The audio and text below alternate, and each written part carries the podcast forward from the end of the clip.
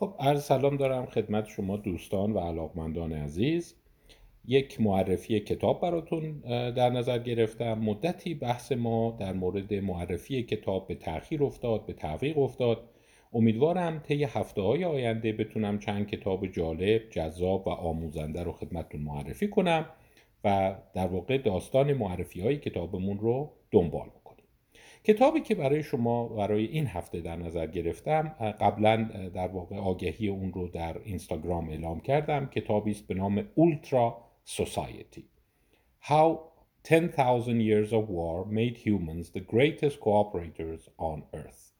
چگونه ده هزار سال جنگ انسانها را بهترین هماهنگ کننده یا همکاری کننده در زمین قرار داده است.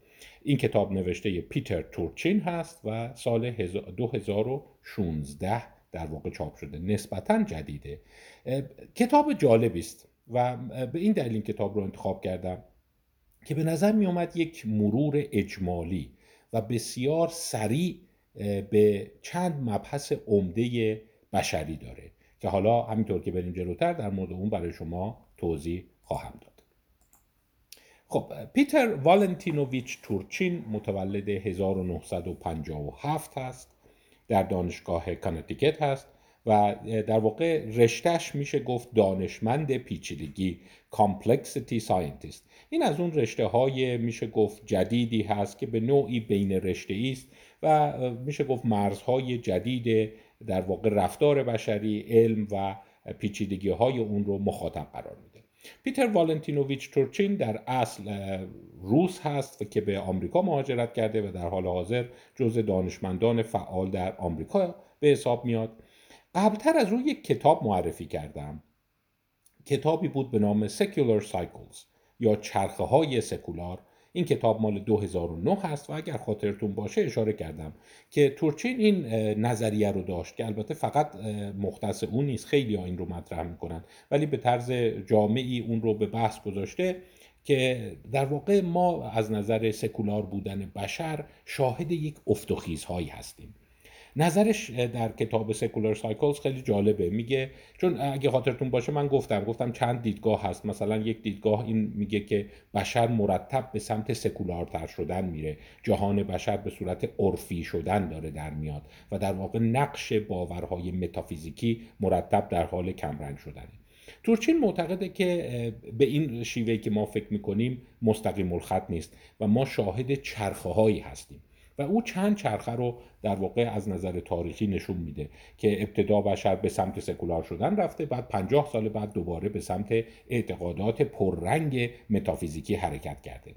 و در واقع در این کتاب بیشتر یک توصیف تاریخی است. در از منظر یک تاریخ شناس یک تاریخدان اون رو بحث می‌کنه و خیلی به رشته خودش به نظر میاد اشاره نداره. در کتاب جدیدترش در این کتاب اولترا سوسایتی بیشتر در قاموس یک دانشمند علوم پیچیده رفتار بشری ظاهر میشه.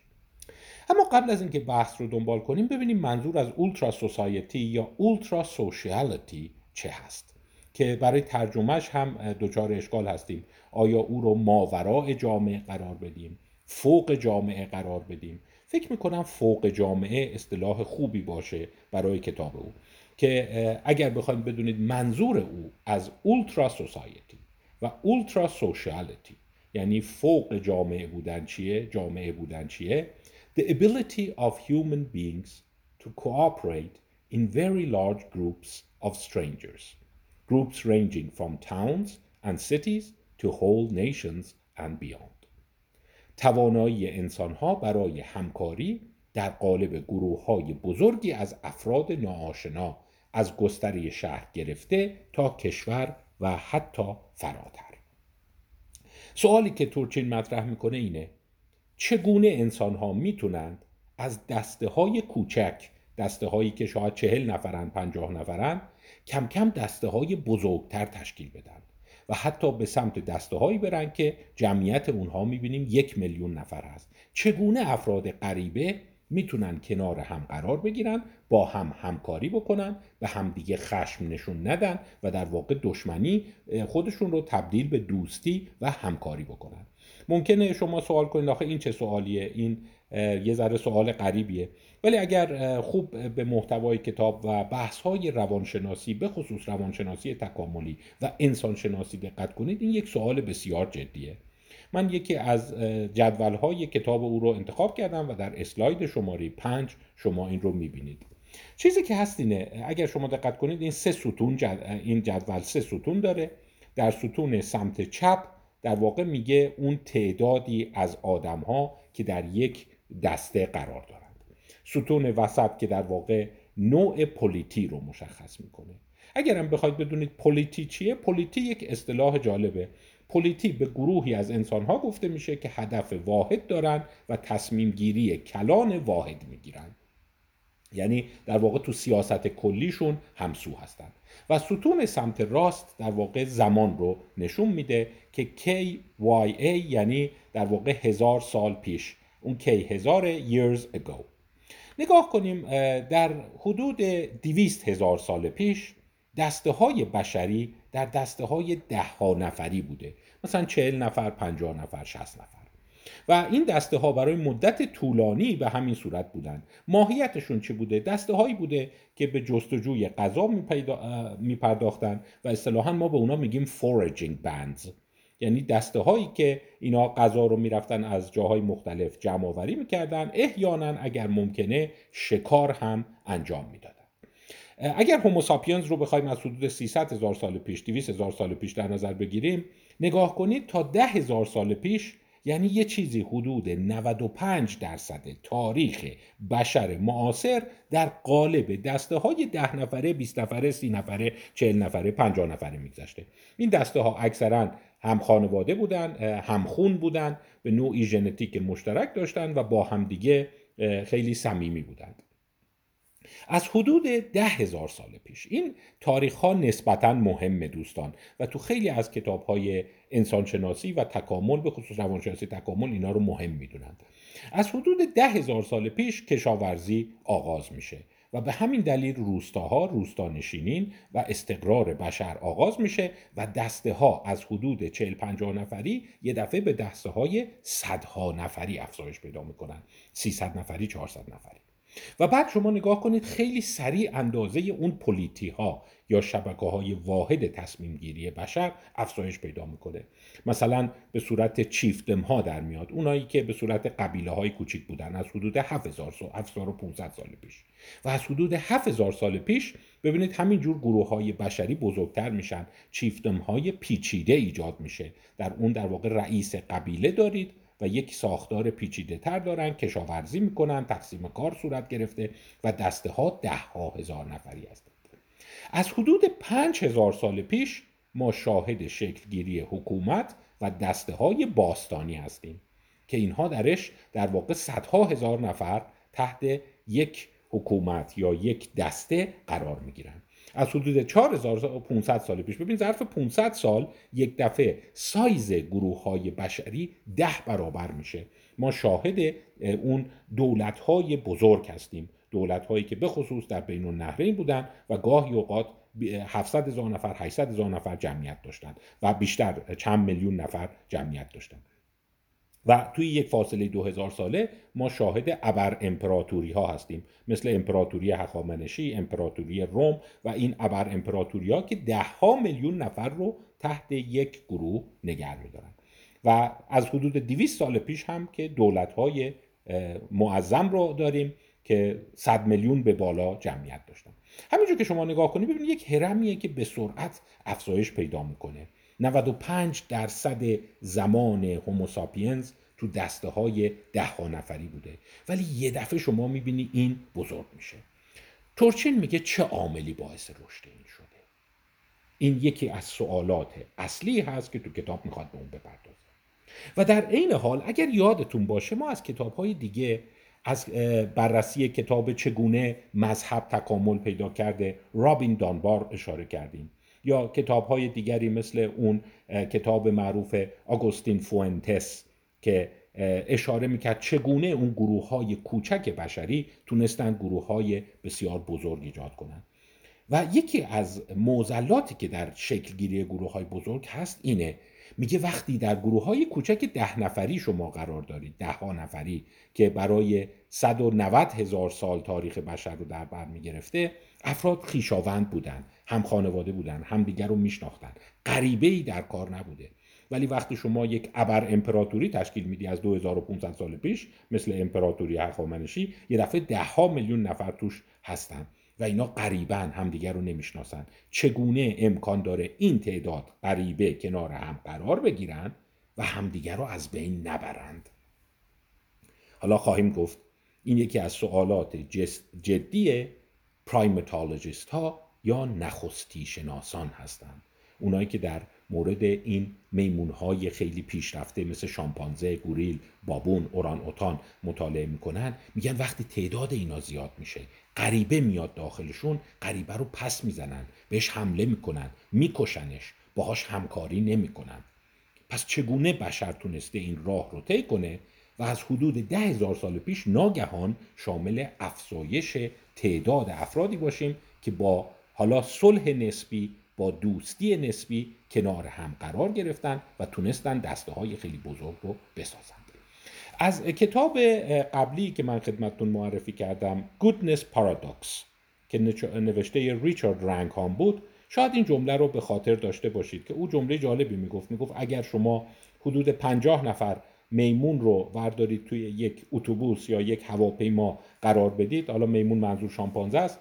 وقتی به مقصد برسن چند تاشون زدن همدیگر رو تکه پاره کردن. یعنی نمی‌تونن با صلح و دوستی کنار هم بشینن. ولی انسان ها می‌تونن حتی در دسته های صد هزار نفری می‌بینی توی استادیوم قرار دارن و عملا همدیگر رو نمی‌کشن.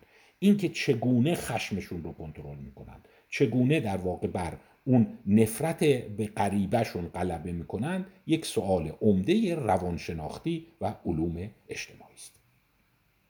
کتاب رو میاد با یک می‌دونید این کتاب ها معمولا این ویژگی رو دارن که میان برای شروع کار برای مقدمه مثلا از یک خاطره میگن.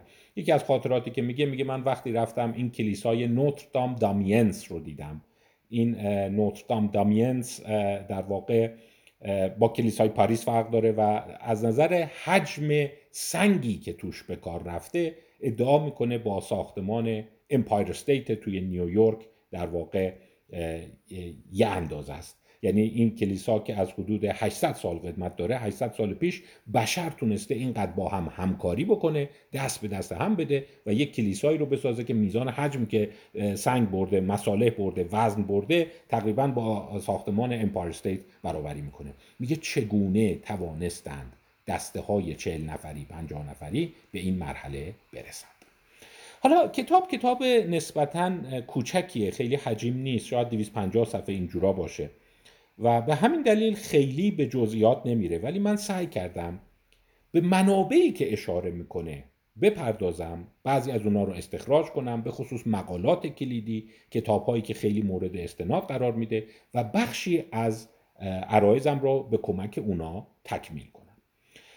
کتاب به نظر میاد انسان رو بسیار به فکر وامی داره و حوزه های خیلی مهمی از رفتار اجتماعی مقوله خشونت و مقوله همکاری بین فردی رو مخاطب قرار میده خب من یک خلاصه ای از محورهای عمده کتاب در ذهنم اومد که در اسلاید شماره هفت قرار دادم. یعنی اگر بخوایم این کتاب رو خلاصه بکنیم برای اون دوستانی که فرصت خوندن اون رو ندارن در حالی که من توصیه می‌کنم حتما کتاب رو بخونید خیلی آموزنده است و چشم ما رو به جریان شناسی اصلی در علوم رفتاری و انسانشناسی معاصر باز می‌کنه. ولی این چهار بخش رو تونستم از توش در بیارم.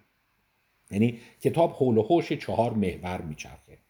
خشونت در جوامع قبل کشاورزی و روند تاریخی خشونت. یه چند فصل کتاب به این اختصاص داره. مسئله انتخاب گروهی یا group selection یه بخش های دیگهش رو در بر می‌گیره و دلیل همکاری یا cooperation در بشر. این سه قسمت تقریبا میشه گفت مرور منابع هست. یک مرور فشرده ای از سه دیدگاه مهم هست. بخش چهارمش نقش سلاح پرتابعی میشه گفت تا حد زیادی ابتکار و نوآوری خود تورچین هست. پس اگر ما بخوایم من می‌خوام این چهار قسمت رو به صورت خلاصه برای شما توضیح بدم و فکر می‌کنم اگر خوب گوش بدید و خوب دنبال کنید مطالب خیلی تعمل برانگیزی داره. خود من به بعضیش واقعا ساعتها فکر کردم. و از اون چیزایی که احساس می‌کنم بشر مدرن معاصر باید برای این سوالات یا جوابی داشته باشه یا موضع و دیدگاه خودش رو روشن کرده باشه. حالا به خصوص اون ستای اول. چهارمی هم دیدگاه خلاقانه تورچین هست که خب حالا ممکنه درست نباشه لزوما. ادعای اوست و برای اون یه سری شواهد داره. ولی اون رو هم بهش بپردازیم بد نیست. نقش سلاح پرتابه‌ای. پس بریم جلو ببینیم این مباحث رو چگونه پوشش میده. چون حس کردم یک مرور جامع بر در واقع پیشینه پژوهشی داره. هرچند خیلی فشرده. ولی میارزه که ما چند دقیقه رو بهش بپردازیم. مپس اول. خشونت در جوامع قبل کشاورزی و روند تاریخی خشونت بشری. خب آها قبل از اینی که برم جلو اون polity رو در اسلاید شماره هشت گذاشتم. اگر تعریف polity رو می‌خواین که دیدین polity ها از ده ها نفره تا ده ها یا صدها میلیون نفره بزرگ شده. polity independent political unit that makes its own decisions about matters of peace and war. یک واحد سیاسی مستقل که درباره اموری چون جنگ و صلح تصمیم می‌گیرد. به عبارت دیگر اون دسته های واحدی که یک سیاست کلان واحد دارند. چجوری این دسته ها بزرگ شدند؟ خب. بخش اول. این بخش اول ببینید خیلی استراتژیک جذابه و در عین حال مناقشه برانگیزه اونم داستان روند خشونت در بشر است. سوال اینه هوموساپینز از دویست هزار سال پیش تا الان خشونتش چگونه بوده؟ و در واقع خشونت بین فردیش چه افت و خیزی داشته؟ حالا ممکنه شما بگین حالا دیویس هزار سال پیش چه ربطی به ما داره چه فایده ای داره؟ ولی خواهش می‌کنم صبر کنید تحمل کنید. خواهید دید که حتی بسیاری از چیزهایی که این روزا میشنوید اصلا بحث بسیار جدی هست به نوعی به این برمیگرده و انسانها بر اساس اینکه به کدام دیدگاه متمایل ترن حتی در زندگی خصوصی امروزشون می‌تونن مسیرهای مختلفی رو انتخاب بکنن. پس به نظر من گریزی از این نیست که ما این بحث رو دنبال بکنیم که روند خشونت هوموساپینز انسان هوشمند چگونه است و شما خواهید دید که دیدگاه های بسیار متضادی هست که نتایج بسیار متعدد اجتماعی، سیاسی، فرهنگی، روانشناختی و حتی زیست شناختی داره.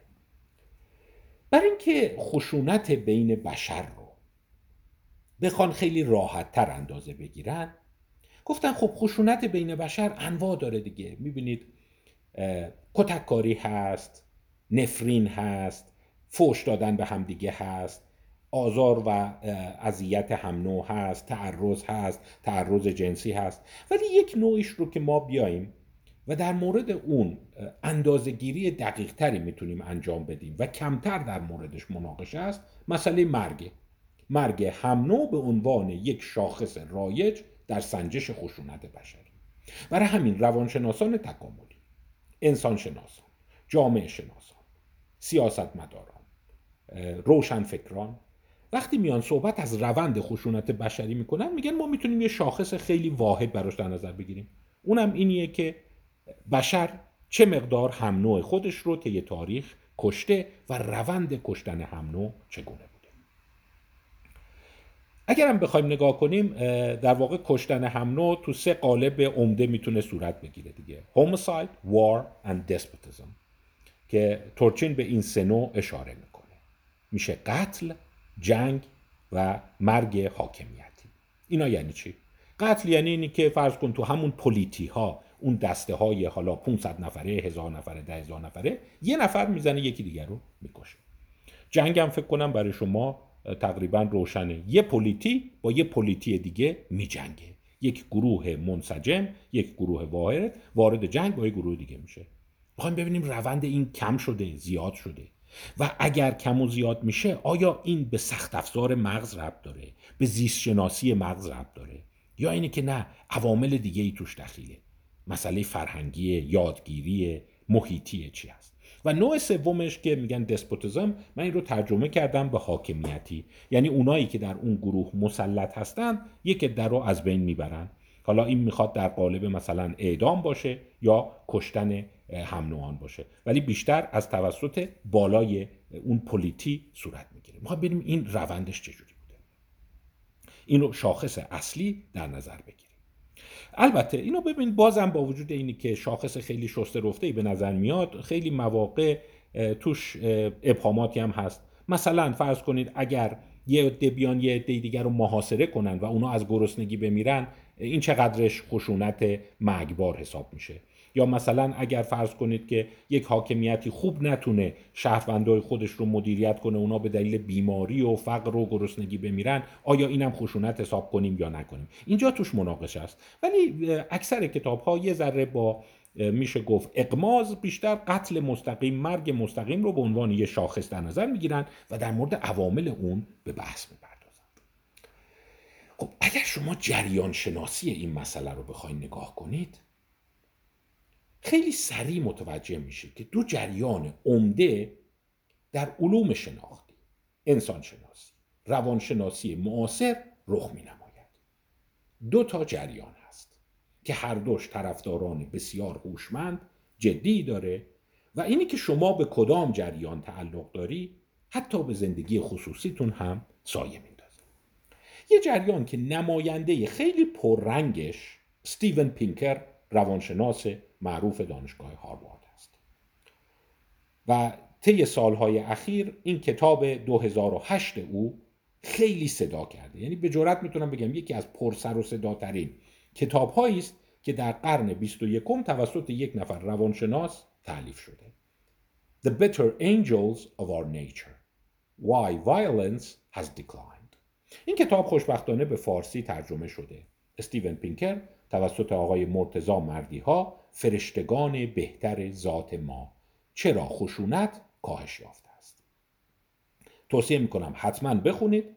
و نمی‌خوام سوگیری بهتون بدم ولی با تکلیفتون رو روشن کنید. بیشتر از پینکر خوشتون میاد یا دیدگاه هایی که بعدا خدمتتون عرض خواهم کرد.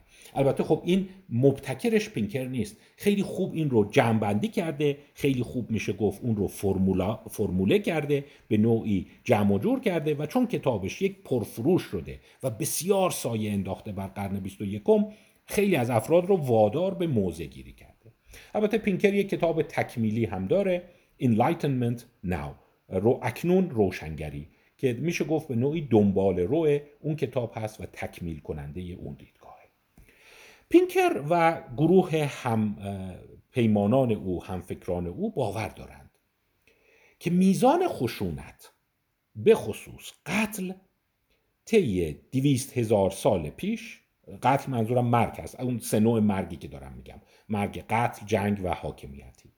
به طرز قابل توجهی و امیدوار کننده ای کاهش پیدا کرده. حالا این می‌دونم. از اون چیزایی که مناقشه ایجاد می‌کنه. خیلیاتون ممکنه اعتراض کنید بگید نه اینجوری نیست. ولی خب دیدگاه استیون پینکری یا جریانی که استیون پینکر او رو نمایندگی می‌کنه این ادعا رو داره. حالا ما به شواهد هر دو نگاه می‌کنیم. اشاراتی داریم به کتاب تورچین کتاب تورچین با این شروع شده. خود تورچین به نظر من میاد که طرفدار جبهه استیون پینکره. یعنی تا حد زیادی پینکری حساب میشه. پس تا اینجا موضع تورچین رو متوجه شدیم. استیون پینکر میگه که اون خشونت مرگبار بشر به پنج دلیل عمده کم شده. که من اون رو در اسلاید 14 براتون گذاشتم. این رو خلاصه است که تو خود کتاب در واقع فوق جامعه تورچین داریم. ولی توصیه می‌کنم حتما کتاب خودش رو بخونید. کتاب خیلی حجیمی هست ولی بسیار تأمل برانگیزه. پنج عامل رو این میگه لویاتان commerce feminization cosmopolitanism escalator of reason. این پنج دلیلی است که خود پینکر میگه و تورچین به اون استناد می‌کنه. اگر بخوایم اینا رو ترجمه کنم من اینجوری ترجمه کردم. لویاتان تجارت به خصوص تجارت آزاد افول مرد سالاری و به نوعی زنانه تر شدن جهان. جهانی شدن و ارتباطات آزاد و رشد خردگرایی. فکر کنم تقریبا موضع پینکر برای شما روشن میشه. حتی می‌تونید بفهمیم به کدوم جریانات تعلق داره. مثلا شما شاهد این هستین که بیل گیتس و بسیاری از سرمایهداران مدرن ابر سرمایهداران مدرن معاصر مثلا به دیدگاه پینکر علاقه نشون میدن و حتی کتاب او رو تبلیغ می‌کنن. میگن این کتاب خیلی در واقع روشنگره و مطالبش بسیار آشکار کننده نهاد بشر. خیلی سریع بهتون بگم منظورش چیه. لویاتان برگرفته از در واقع اسم کتاب مشهور توماس هابس هست. و در واقع خلاصش این میشه که وقتی حاکمیت ها شکل گرفت در واقع دولت ها منسجم شدن. بروکراسی خیلی قوی شکل گرفت. حکومت ها منسجم شدن اینا بر شهروندان نظارت کردند و به نوعی مانع کشت و کشتار بین اونها شدن و به نوعی تونستن داستان رو کنترل کنن. خیلی خودمونیش این میشه که مملکت صاحب پیدا کرد دیگه. وقتی مملکت صاحب پیدا کرد گردنکشان و شورشیان و افراد آزار رسان به هم نوع به نوعی مهار شدن. دومین قضیه تجارت هست. خب از اینجا شما متوجه میشین که پس پینکر احتمالا طرفدار بازار آزاد و تجارت آزاد و به نوعی یک نوعی از روایت لیبرالی رو دنبال می‌کنه. اون معتقده وقتی تجارت آزاد شد افزایش ثروت داریم. با افزایش ثروت فقر کمتر شد. با افزایش ثروت گرسنگی کمتر شد. در نتیجه کمتر افراد به همدیگه پرخاش می‌کنن و جامعه آرومتر شده. البته فقط ببین ادعا نیست اگر شما نگاه کنید کتاب پر از نموداره پر از گراف پر از در واقع میشه گفت آمارهای متعدد هست که می‌خواد نشون بده که کاهش پیدا کرد سومین مسئلهش میگه زنان قدرت بیشتری گرفتند و این ادعا رو داره که هر چقدر مرد سالاری تضعیف میشه و زنان پررنگتر میشن در حکومتداری در سیاست در تحصیلات در کسب ثروت جوامع به سمت خشونت کمتر حرکت می‌کنند. چهارم جهانی شدن و ارتباطات آزاد. یه دلیل کاهش خشونت رو همینی میگه که الان شما دارید استفاده می‌کنید. اومدن اینترنت افزایش دسترسی مردم به اطلاعات شبکه های اجتماعی باعث میشه که در واقع به نوعی پرخاشگری مهار بشه. هر جا پرخاشگری هست خشونتی هست سریع به گوش در واقع دیگران می‌رسه و دیگران بهش واکنش نشون میدن. و بالاخره پنجم اون escalator of reason هست که در کتاب اکنون روشنگری به اون اشاره داره. بشر خردگراتر شده.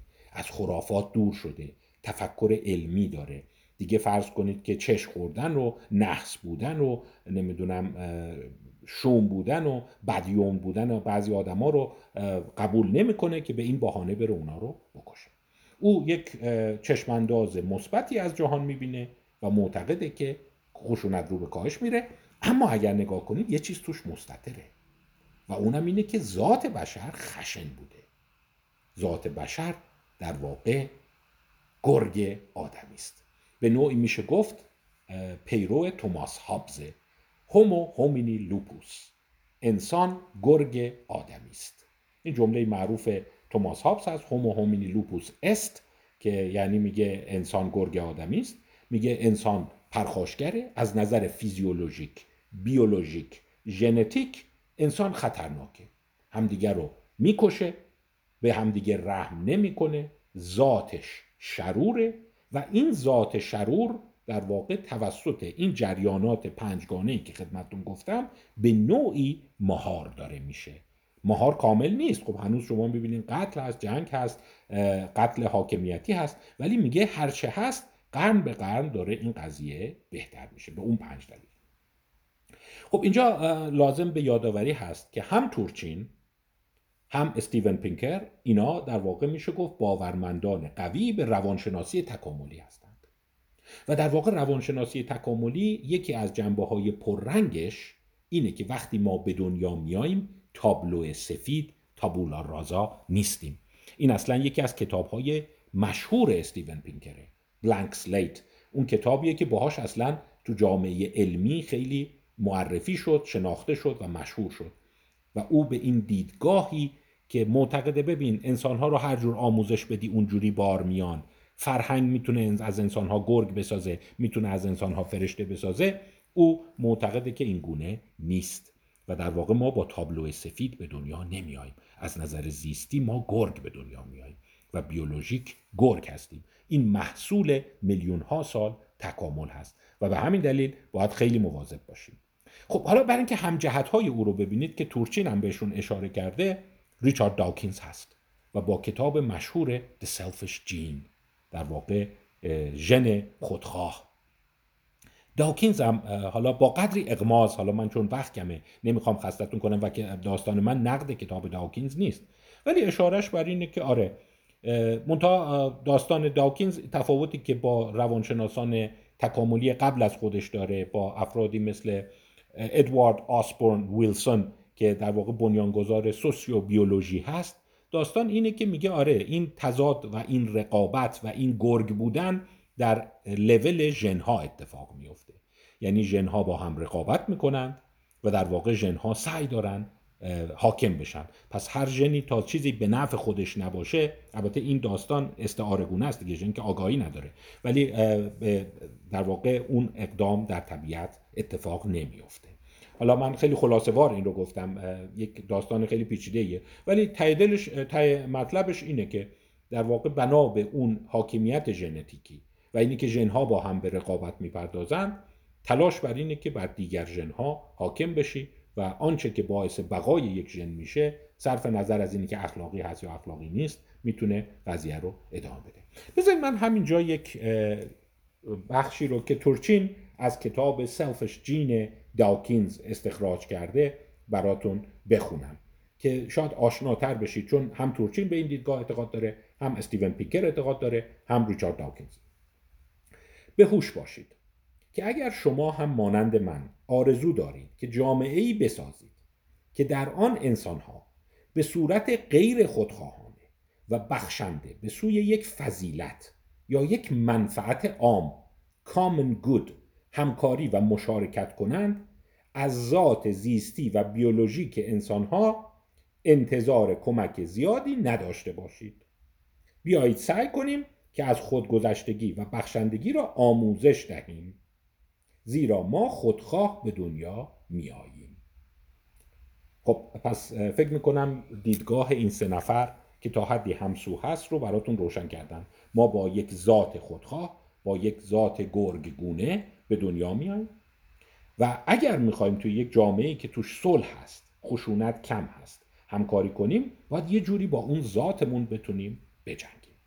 حالا بیایم ببینیم که راه حل ها چی است. چون به نظر میاد بشر درست میگه جنگیده دیگه. تونسته از اون دسته های پنجاه نفری 60 نفری به دسته های 500 میلیون نفری برسه و تو اون دسته ها مردم در حال تکه پاره کردن همدیگه نیستن. لاقل اکثریت مردم در صلح دارن زندگی می‌کنن. چگونه همچین چیزی امکان پذیره؟ بیایم دیدگاه های تورچین و نقد او رو ادامه بدیم. خب در همین راستا اشاره به کتاب های دیگه داره که این کتاب ها هم به نظر میاد خودش در فرصت های مختزی باید بهشون بپردازیم. مثلا این کتاب 2000 A Natural History of Rape تاریخ طبیعی تجاوز Biological Basis of Sexual Coercion. میشه مبانی زیستی تعرض جنسی یا در واقع میشه گفت به نوعی وادار کردن یا فشار جنسی. راندی تورنهیل و کریگ در واقع اسمش پالمر نوشته. یا کتاب دیگه ای که اون کتاب 2000 بود یا کتابی که 2021 داریم. البته این کتاب رو دیگه تورچین بهش اشاره نکرده. من خودم براتون به عنوان نمونه آوردم که این هم جز همسوها با این جریان هست. دیوید باس. دیوید باس می‌دونی نویسنده کتاب های روانشناسی تکاملیه. و یکی از کتاب های مشهور او روانشناسی تکاملی رو من چندی پیش فقط نام بردم ولی امیدوارم بتونم برای شما سلسله درس گفتارهایی بذارم و محتوای اون رو برای شما بیان کنم. کتاب 2021 هم که باز توسط این جریان ها به نوعی برش سهه گذاشته شد و مورد توجه قرار گرفت باز همون جمله رو میگه. When men behave badly وقتی مردان بد رفتار می‌کنند. بخشی از خشونت هم اینه دیگه. The hidden roots of sexual deception harassment and assault. در واقع ریشه های پنهان فریبکاری جنسی ایجاد مزاحمت و تحرز فکر کنم اصلا فقط جلد کتاب گویای محتواش هست که اینا معتقدن همون ذات گرگونه اون ژنهای خودخواهی که هستند که می‌خوان خودشون رو تکثیر کنند بر رفتار ما به صورت زیست شناختی حاکم میشن و باعث میشن ما گرگ هم نو باشیم. نه تنها هم نوعان رو بدریم و بکشیم اگر ولمون کنن شروع کنیم تعرض جنسی به هر کس به نوعی که باعث ژنمون تکثیر پیدا کنه این جریان پررنگه دوستان. و به جرات می‌تونم بگم جریان قوی هست. حالا من می‌خوام سوگیری بهتون ندم و بذاریم تا آخر بحث بریم جلو. البته بحث اینجا تموم نمیشه. توی مباحث دیگه این کتاب ها رو هم امیدوارم خدمتتون معرفی کنم. یکی از کتاب هایی که می‌خوام خدمتتون معرفی کنم اینه. این 2021 هست و به نوعی به روز هست دیگه. دو، یک سال از چاپش گذشته. و خیلی طرفدار داره. و می‌دونید دیوید باس اصلا میشه گفت اتوریته در حوزه روانشناسی تکاملی است یا مثلا کسی دیگه که ازش نام ببرم ریمون دارت. ریمون دارت انسانشناس مشهور آمریکایی است که در سال 1924 جمجمه کشف می‌کنه که الان عکسش رو در دستش می‌بینید. و اسم جمله جمجمه رو می‌ذارن استرالوپیتیکوس آفریکانوس استرالو یعنی جنوب. استرالیا که میگن یعنی جنوب. استرالیس یعنی جنوبی.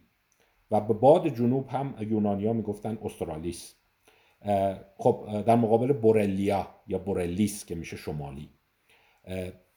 او در 1924 یک جمجمه کوچکی کشف می‌کنه که اسمشو می‌ذارن Taung boy در جنوب آفریقا. به همین دلیل استرالوپیتیکوس میگه. پیتیکوس هم یعنی به معنی میمون ape هست.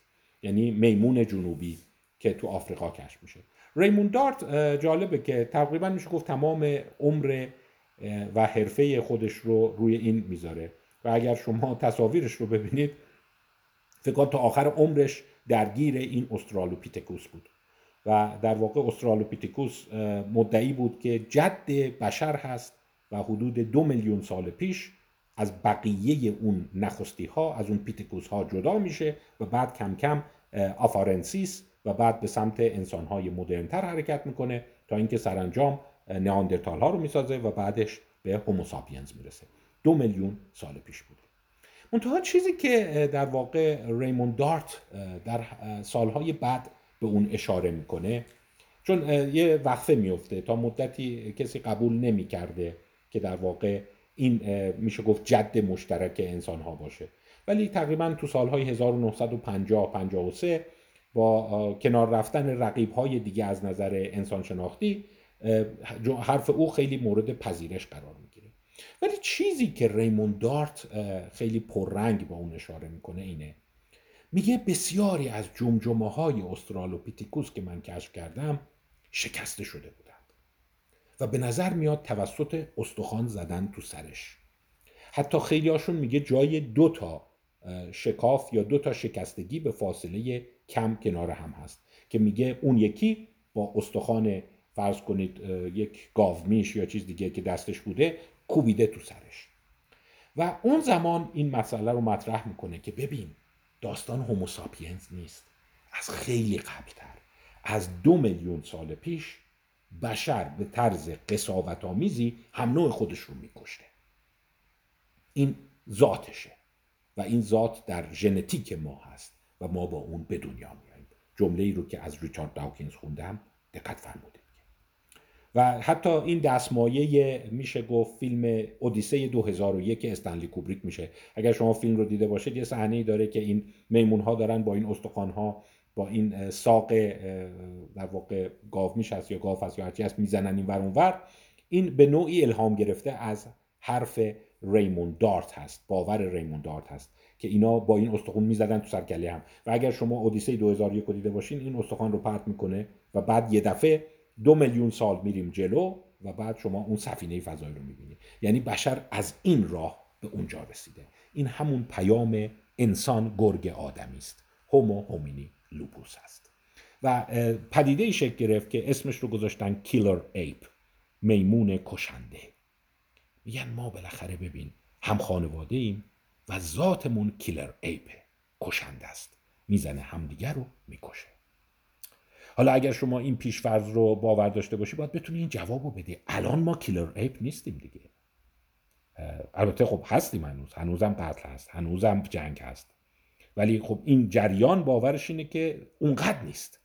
چون یه چیز جالبی که ریمون دارت با همکاران خودش به بحث می‌ذاره. میگه شما تا حالا جمجمه سالم استرالوپیتک دیدی؟ سالم از نظر اینکه خورد نشده باشه توسط ضربه. و خیلی هاشون میگن نه راست میگی. هرچی جمجمه پیدا می‌کنیم یه جایش شکسته. و بعد میگه آره برای اینکه که اینا خیلی خشن بودن. تا قافلشون می‌کردیم می‌زدن تو سرکله هم و همدیگر رو میکشتن. مجروح می‌کردن. خب پس ما با یک ذات شرور مواجه. و این یک جریان عمده در روشنفکران روانشناسان متخصصین علوم رفتاری و علوم شناختی غرب رو در بر می‌گیره. اما دوست داره مهمه. من به شما توصیه می‌کنم که حتما جریان شناسی رو بدونید. ما الان چند تا اسم دیدیم دیگه. دیوید باس بود ریچارد داوکینز بود استیون پینکر بود. همین در واقع پیتر تورچین بود. در مقابل ما جریان دیگری داریم که این جریان هم یک انسجام داره و به صورت نسبتا منسجمی دیدگاه خودش رو بیان می‌کنه. این دیدگاه نقطه مقابل توماس هابزه به دیدگاه روسو معروفه. ژان ژاک روسو. اینا گروه مقابل هستند. اینا میگن نه خیر این گونه نیست. این خطای شماست. بشر قبل از کشاورزی قبل از شکلگیری مالکیت خصوصی قبل از پیدایش تمدن به معنی امروز کلمه یعنی یک جانشینی و شهرهای بزرگ خیلی لطیف بوده ملایم بوده و همدیگر رو نمیکشته این داستان رو به نوعی میشه گفت خطای انسانشناسان جامعه شناسان روانشناسان معاصر است. و این اشتباهیه که اینا انسان معاصر رو دیدن انسان بعد از ده هزار سال پیش به خصوص انسان پنج هزار سال پیش رو دیدن و اون رو اومدن به گذشته تعمیم دادن. حالا دوستان عزیز من گفتم باید تکلیفتون رو روشن کنید و بیاندیشید اینجاست. خب انتظار ندارم یا توماس هابزی کامل باشید یا روسوی کامل ولی به کدوم سو بیشتر تمایل دارید؟ این بسیار روشن کننده سرنوشت سیاسی اجتماعی خانوادگی شماست کدوم دیدگاه رو باور دارید؟ حتی باورتون شاید نشه این قضیه حتی به فوتبال هم سرایت داره. مثلا شما چندی پیش دیدید که اون دبیر کل حالا رئیس نمی‌دونم من خیلی با فوتبال آشنایی ندارم فیفا اینفانتینو جمله گفته بود که می‌گفت ما اروپایی ها سه هزار سال بدی کردیم و اگر سه هزار سالم باز خوبی نک... چیز عذرخواهی کنیم بازم جا داره. این نشون میده که به احتمال زیاد او به مکتب روسو اعتقاد داره. حالا خواهم گفت. ببینید حتی به فوتبال هم سرایت کرده. اینکه شما روسویی هستی یا توماس هابزی هستی. اگه هابزی باشی میگی مدرنیزم. پیدایش تفکر مدرن خیلی خوب بوده و باعث کاهش خشونت شده. ولی اگر روسویی باشی این رو خواهی گفت که مدرنیزم و به خصوص شکلگیری تمدن معاصر و افزایش خشونت منجر شده. روسویی ها یه دسته نیستند شاید ما روسویی ها رو به سه دسته تقسیم بندی کنیم کلاسیکال روسو اکستندد روسو و کواسی روسو اینا چیا هستند؟ خب روسوی کلاسیک روسوی افزایش یافته یا تعمیم یافته و شبه روسویی. پس دوستان اگر شما طرفدار دیدگاه روسو هستی و معتقدی ذات بشر شرور نیست باید ببینید که کدام روسوی هستی روسوی کلاسیک اینه که در واقع الهام گرفته از ژان ژاک روسوه میگه تا قبل از پیدایش کشاورزی مالکیت خصوصی شهرنشینی و حکومت ها یعنی تقریبا بر اساس اون جدول تورچین ده هزار سال پیش. بشر خیلی ملایم بوده خشونت نداشته و هم نوع خودش رو به ندرت میکشته. وقتی این مقوله شکل می‌گیره خشونت میره بالا. اکستندد روسویی ها چی هستند؟ اینا حتی یک گروه میشه گفت روسویی ترند یک روسویی میشه گفت قلیزترند و حرف اینا چیه؟ اینا به دیدگاهی معتقدند به نام ترایبل زون چون ببین ممکنه شما بگین آه این حرف خیلی حرفه. مثلا خب ما روسویا رو می‌تونیم خیلی سریع زیر سوال ببریم. مثلا شما این قبایل خیلی ابتدایی که تو آفریقا هستند تو استرالیا هستند توی سرخپوستایی که توی آمریکا هستند بودند یعنی خب وقتی اول بار اینا رو دیدن یا شما این فیلم های سرخپوستی رو می‌بینی فیلم های آفریقایی رو می‌بینی خیلی هاشون خشنن. بالاخره اینا جنگ دارن همدیگه رو می‌کشن تیر و کمان دارن و اینا. اکستندد روسویی ها این رو میگن. میگن نه. اگر شما می‌بینی جوامع قبل کشاورزی جوامع غیر کشاورزی خشونت دارن به دلیل همجواری اونها با گروه های در واقع مدرنتر هست. ترایبل زون یعنی رومرز. اون منطقه ای که اینها با هم وارد تجارت شدند به عبارت دیگر یه عده شهرنشین شدن حکومت تشکیل دادن و وقتی اون گروه های بسیار ملایم با اینا به تعامل پرداختن خشونت باعث از اونها به اون گروه سرایت پیدا کرد اکستند شد. و در واقع اگر هم شما خشونتی توی گروه های ما قبل شهرنشینی کشاورزی می‌بینی تقصیر همجوارهای اوناست. اینجاست که اون حرف همون دبیر فیفا رئیس فیفا قابل فهمه. چون باور بر این بود که بسیاری از قبایلی که تو دنیا بودن جرمان ها و قبایل خیلی میشه گفت غیر مستقر در اروپا وقتی با امپراتوری روم هم جوار شدن اینا شروع کردن به پرخاشگر شدن شروع کردن به قاتل شدن. و به همین دلیل میشه گفت اون جریانی که اول بار شهرنشینی حکومت امپراتوری رو ساخت خشونت رو در کل بشریت سرایت. پس این میشه extended روسو خب مثلا بیایم روسوی های کلاسیک رو نگاه کنیم.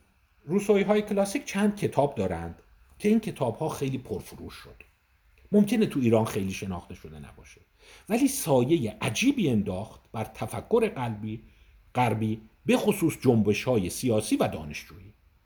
مثلا کتاب 1959 The Harmless People الیزابت مارشال توماس تاماس در واقع. بخوایم ما توماس میگیم تاماس میشه دیگه.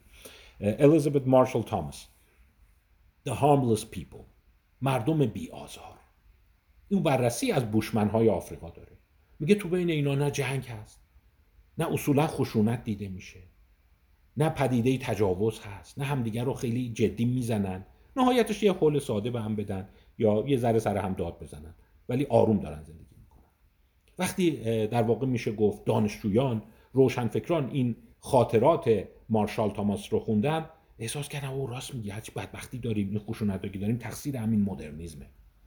یا کتاب بسیار تاثیرگذار دیگه که در مورد اینویت ها اینویت ها می‌دونی اسم درستتر اسکیمو هاست. بهتره نگین اسکیمو میگن اسکیمو یه مقدار براشون بار منفی داره. اینویت درستره never in anger. هیچ وقت در خشم نیستند جین بریکس 1970 نوشته.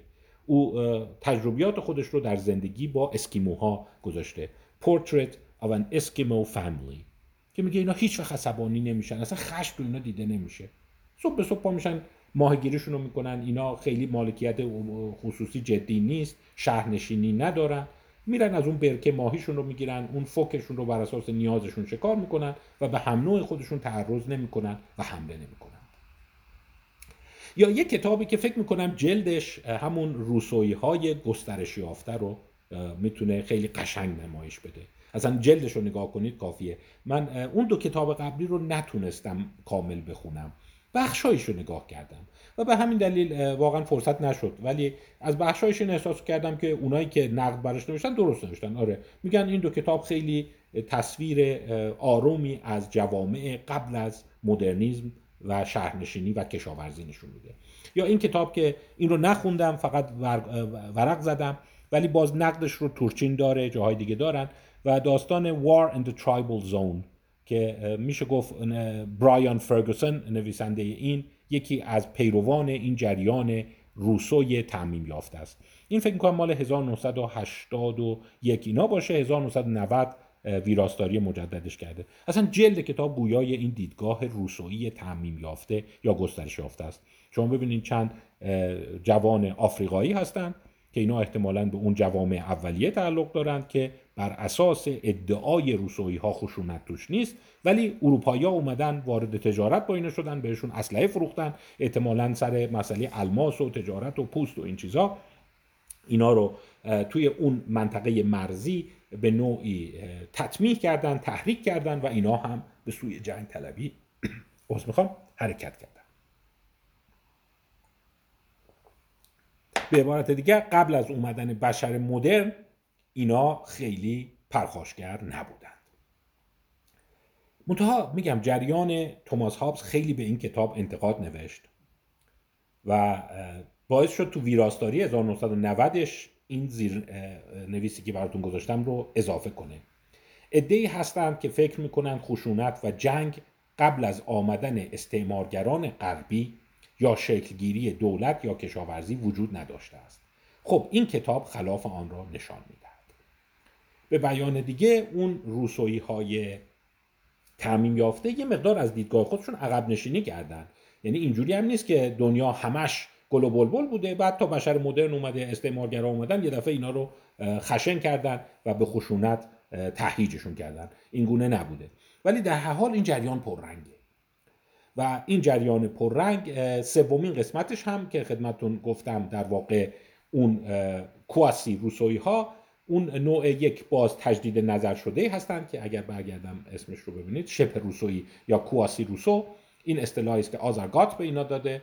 اینا میگن که خب بشر اولیه قبل از مالکیت خصوصی قتل توش بوده هم نوع رو میکشته ولی جنگ سازمان یافته توش خیلی کم بوده. و تا یه حدی خشونت رو میپذیرن ولی میگن خشونت بین آشناها بوده بین زن و شوهر بوده بین خویشاوندان بوده. یه دفعه عصبانی می‌شدن خب به هم دیگه حمله می‌کردن. ولی به صورت سازماندهی شده به صورت حاکمیتی به صورت خیلی منسجم وجود نداشته. چون بالاخره جسدهایی پیدا میشن که این رو نشون میدن. خب تا اینجای کار دو دیدگاه رو شناختید. بیایم ببینیم چه شواهدی به نفع هر کدام از این دیدگاه ها وجود داره. طبیعی است که تورچین متمایل به جریان توماس هابز هست و شواهد رو بیشتر به اون سو میکشونه. مثلا یکی از چیزهایی که ازش نام برده خیلی مشهوره. کن ویکمن.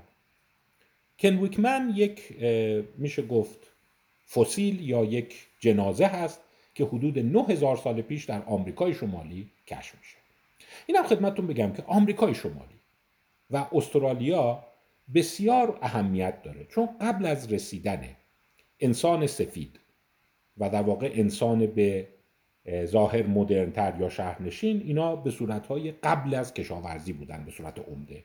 یعنی قسمت های زیادی از اینها چه به صورت اون اسکیموها اینویت ها چه به صورت دسته های سرگردان سرخپوست ها که ما بهشون میگیم سرخپوست و یا بوشمن هایی که توی استرالیا هستن نه بوشمن های آفریقایی اینا کشاورزی نداشتن شهرنشینی نداشتن مالکیت نداشتن. به همین دلیل این یکی از اون بحثایی که توش خیلی رو اون زوم می‌کنن روی اون تمرکز می‌کنن که میگن خب ببین قبل از اینکه مدرنیسم اونجا بره قبل از اینکه دولت شهر شکل بگیره اینا توشون خشونت بوده یا نه؟ و به طرز وسواسگونه ای یه عده جمع شدن دارن سر این قضیه مناظره می‌کنن مشاجره می‌کنن. مثلا کن بیکمن 9000 سال پیش کشف شده بود. 9000 سال پیش بوده عذر می‌خوام 1996 کشف شد. خب چیز جالب کن ویکمن اینه که وقتی جنازه رو بررسی کردن جسد رو بررسی کردن دیدن جای تیر توی کمر و بدنش هست. یعنی با تیر کشته شده. پس 9000 سال پیش می‌زدن با تیر همدیگر رو میکشتن. حالا یه مورد که دلیل نمیشه ولی در حال این یکی از اون چیزاییه که خیلی معروف شده. این کنوین مک کنویکمن هم اگر بخواید بدونید داستانش چی میشه؟ داستانش اینه که بر اساس قانونی که در آمریکا هست که ادعا می‌کنه هر چیزی قبل از اومدن کریستوف کلم و انسان غربی به در واقع آمریکا بوده اگر چیزی بوده تعلق به سرخپوستا داره این جسد هم اشاره کردن که این مال ماست. و شما نمی‌تونید این رو تو موزه نگه دارید. اون گروه های سرخپوستی این رو گرفتن و بردن دفنش کردن. یعنی این رو از موزه خارج کردن. ولی یکی از چیزایی بود که مدتی تو موزه بود و خیلی ها نگاه می‌کردن 9000 سال پیش خیلی نسبتا خوب مونده بود. کتابی هست که باز تورچین به اون اشاره می‌کنه نوشته لارنس کیلی, کیلی که War Before Civilization جنگ قبل از تمدن. The Myth of the Peaceful Savage افسانه در واقع وحشی صلح دوست یا آرام. چون اون اصطلاحی بود که نوبل ساوج ژان ژاک روسو به کار برده بود که اون ساوج ها که ما بهشون میگیم وحشی ها اونایی که تمدن ندارن اونایی که مدرن نیستن اونا خیلی هم آدمای ملایمی بودن پیسفول بودن صلح دوست بودن. و این میگه که اینجوری نیست. لارنس کیلی اشاره که می‌کنه اینه که تمدن ها قبل در واقع بشر و هوموساپینز قبل از شکلگیری تمدن مدرنی که از حدود تمدن مدرن که چه ارز کنم حتی تمدن 5000 سال پیش قبل از اون هم بسیار خشن بوده. یا یک طرفدار جدی انکار در واقع دیدگاه روسو میشه گفت که از مخالفین دیدگاه روسو آزرگات هست. آزرگات در دانشگاه آکسفورد درس خونده رشتهش علوم سیاسی هست ولی کتاب های بسیار جالبی داره جز کتاب ها شخصیت هایی هست که دوست دارم کتاب هایی رو ازش معرفی کنم. کتابهاش بسیار خواندنی هست و بسیار توصیه می‌کنم. یک مقاله داره Providing Communal Warfare Among Hunter Gatherers. در واقع اون جنگ افزارهای عمومی در میان اون شکارچیان اولیه. که به خطای کواسی روسو می‌پردازه و اشاره می‌کنه که دیدگاه روسو دچار اشکالات جدی است. این جز مقالاتی هست که تورچین خیلی به اون استناد کرده. برای اینکه بخوایم با آزرگات بیشتر آشنا بشیم او نویسنده کتاب بسیار خواندنی هست که جز اون لیستیه که من بسیار توصیه می‌کنم 2017 است. این بعد از کتاب فوق جامعه تورچین چاپ شده و همین دلیل مورد استناد قرار نگرفته. ولی مقالش که مال 2015 هست خیلی مورد استناد قرار گرفته. این مقاله که شما در اسلاید 33 می‌بینید. این مقاله تا حدی خلاصه این کتابشه. پس دوستانی که می‌خوان با دیدگاه های آزرگات آشنا بشن توصیه می‌کنم لاقل این مقاله رو بخونن. اگر فرصت ندارن این کتاب جامعه رو بخونن. The Causes of War and Spread of Peace. در واقع علت جنگ و گسترش صلح. آزرگات یک همپیمان بسیار قوی استیون پینکره و حتی اینگونه گفته میشه که او بازوی تاریخدان و انسانشناس و علوم سیاسی استیون پینکر است. چون استیون پینکر تخصصش روانشناسیه. ولی این قسمت تاریخ شناسیش رو اون به نوعی تکمیل می‌کنه و بر نوشته های پینکر بسیار صحه می‌گذاره. تو کتابش نگاه کنید عکس های جالبی داره. این رو من از کتاب در واقع The Causes of War and Spread of Peace براتون استخراج کردم. مثلا در گینه نو می‌بینید که میگه خب ببین این دیگه جنگه. البته گفتم کواسی روسوی ها و همچنین اون اکستندد روسوی ها روسوی های تعمیم یافته میگن بله تو این قبایل جنگ هست ولی از زمانی شکل گرفته که پای بشر مدرن به اینا باز شده و همجوار شدن با اونا. اون تاثیر گذاشته روی و اینی که شما می‌بینید قبوله. یا مثلا عکسی از آمازون داره قبایل آمازون آمازونیا. میگه دیگه از این شما جنگجوتر و خشنتر شما چیزی می‌تونی ببینی. ولی باز روسوی های تعمیم یافته میگن خب به دلیل همجواری اینا با انسان شهرنشین و مالکیت خصوصی هست. خب در اون مقالش چی میگه که تورچین به اون می‌پردازه آزرگات تو مقالش میگه ببینید توی گروه های بومی استرالیا شواهد خیلی زیادی هست.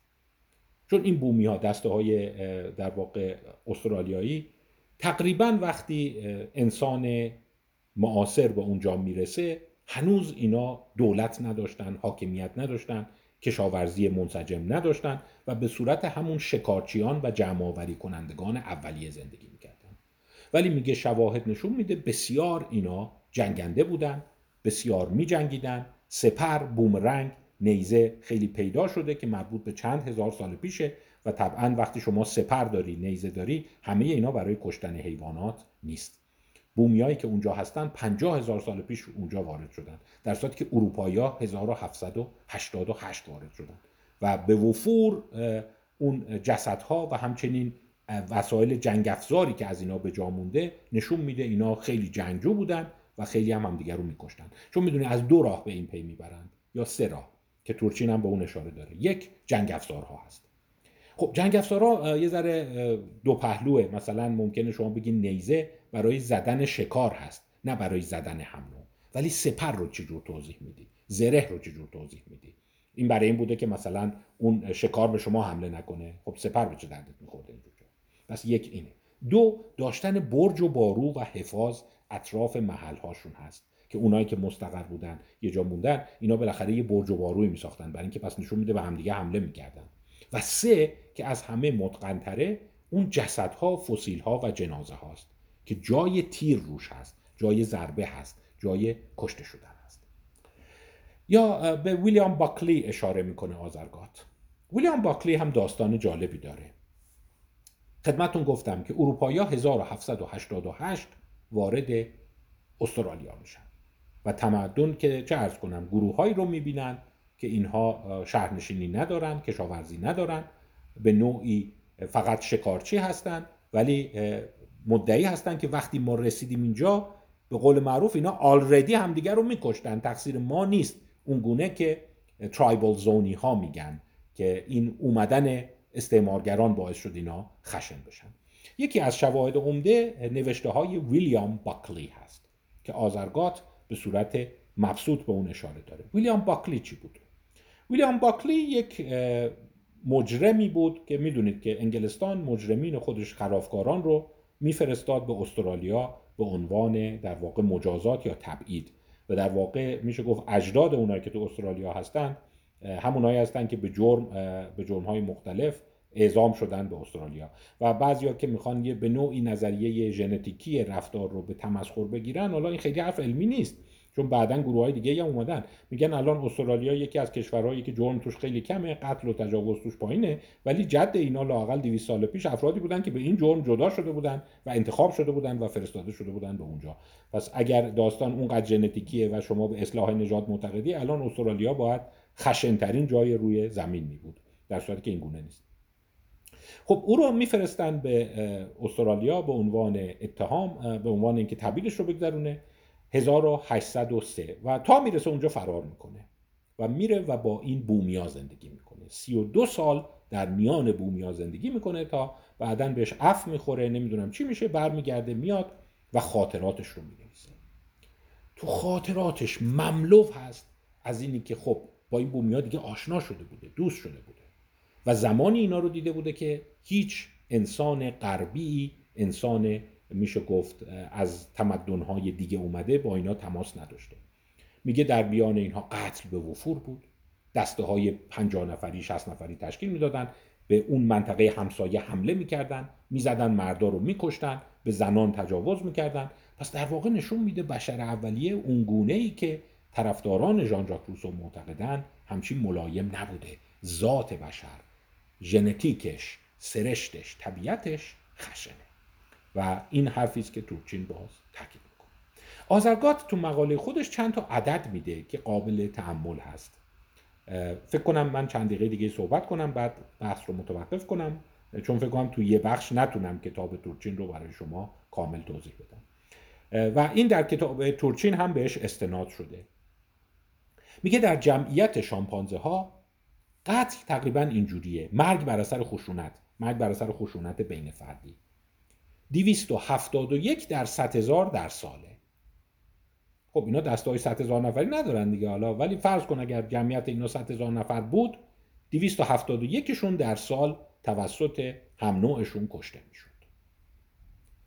در جمعیت بومیان اونایی که شکارچی جمع آوری کننده هستند یعنی هنوز کشاورزی نمی‌کنن. شهرنشینی ندارن. مالکیت خصوصی به صورت از ده هزار سال پیشش رو ندارن. این رقم 164 درصد هزار حالا سر همین عددم کلی نظریه هست. چون اگر شما اون کتاب تناقض خوبی ریچارد رنگ هام رو خونده باشید که خدمتون معرفی کردم صحبتش بر سر این بود که حتی بشر اولیه از شامپانزه ها خیلی خیلی ملایم و حالا دیدگاه او رو در فرصت های دیگه خدمتتون شاید بازم به بحث بگذارم. ولی شما می‌بینید یه کاهش داریم.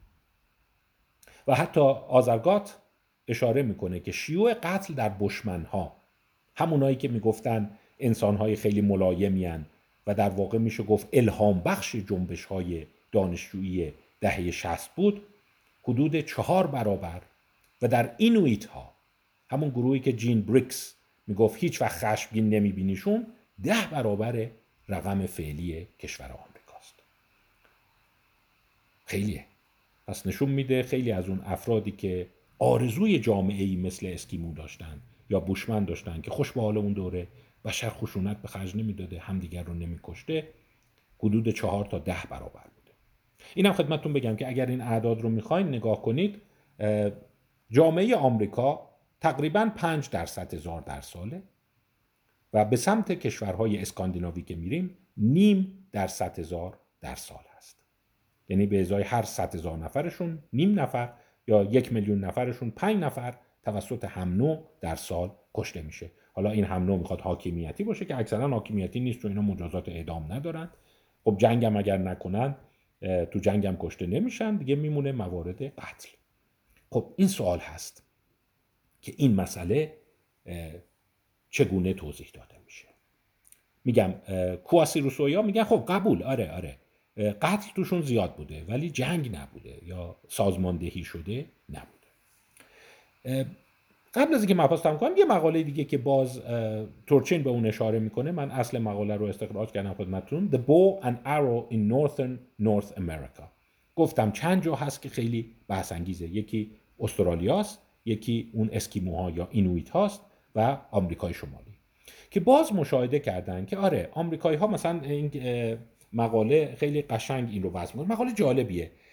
شما حتی مقاله رو می‌خونید میمونید. می‌دونید آدم یه لحظه میره این ور.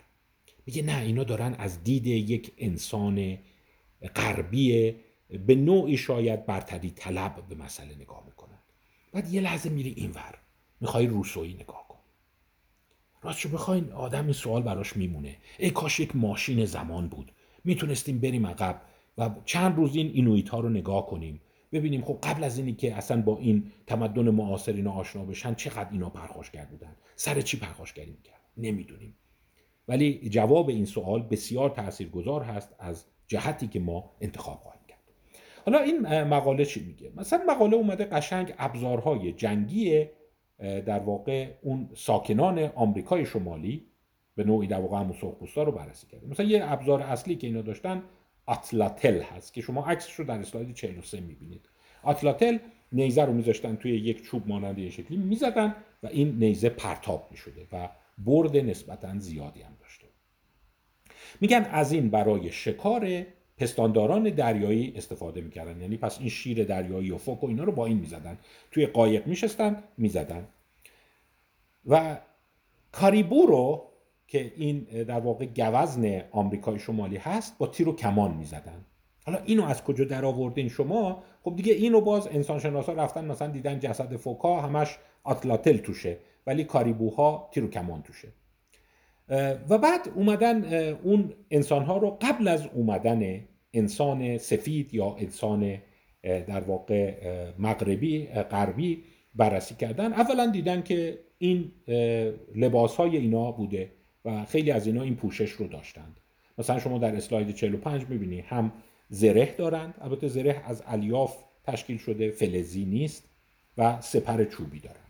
خب زره و سپر چوبی برای جنگیدن با حیوانات نیست. پس با هم دیگه میجنگیدن.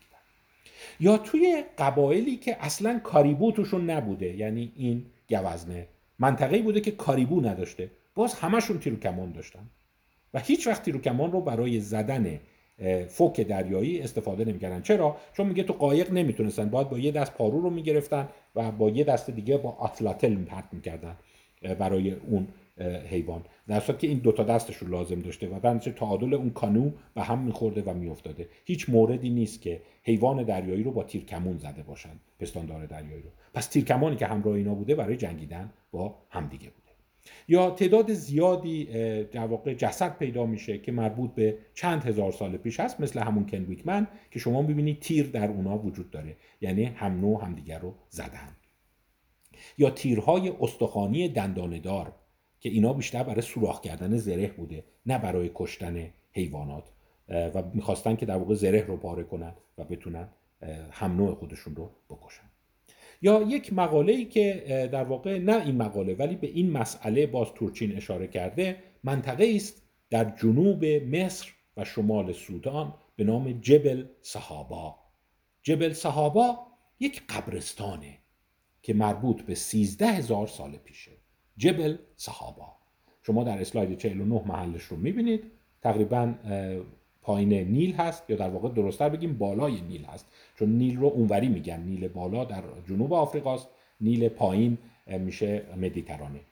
و وقتی شما نگاه می‌کنید این قبرستان جبل صحابا هست که تعداد زیادی جسد توی اون وجود داشته. و تورچین به این اشاره می‌کنه توی این شک وجود داشته که آیا ادعایی که تورچین به اون استناد می‌کنه درست است یا نه؟ که این مقاله‌ای که شما در اینجا می‌بینید در نیچر هم چاپ شده. یک ژورنال معتبر هست. 2021 سهه می‌گذاره بر این قضیه.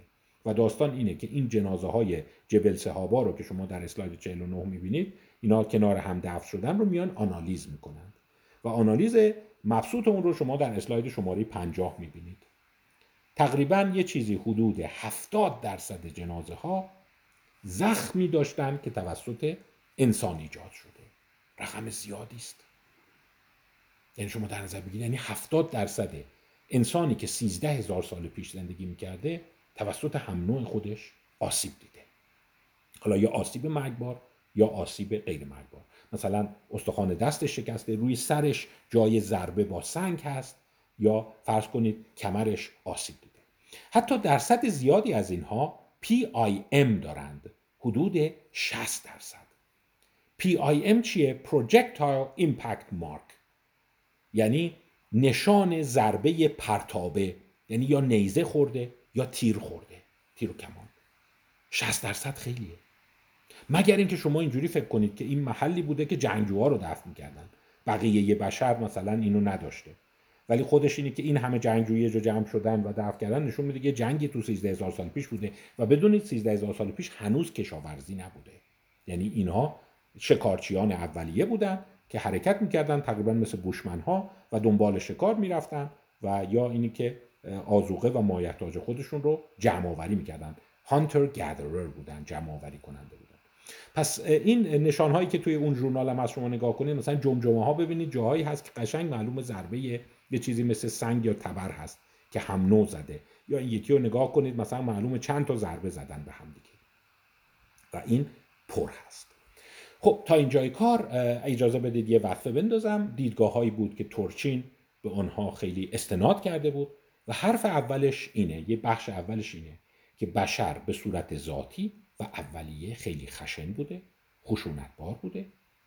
ولی سوال اینه که چگونه این بشر خشن تونسته دسته های بزرگ تشکیل بده؟ به نوعی باید غلبه کنه به این خشونت طلبیش؟ به نوعی بتونه اون تکانه خشونت طلبی خودش رو کنترل کنه. مکانیزم آن چه بوده و چگونه بشر توانسته است غلبه کنه بر اون ذات شرور خودش. البته اگر شما یک روسویی باشید و اعتقاد داشته باشید که نه این گونه نیست این سوال رو نیاز ندارید جواب بدید.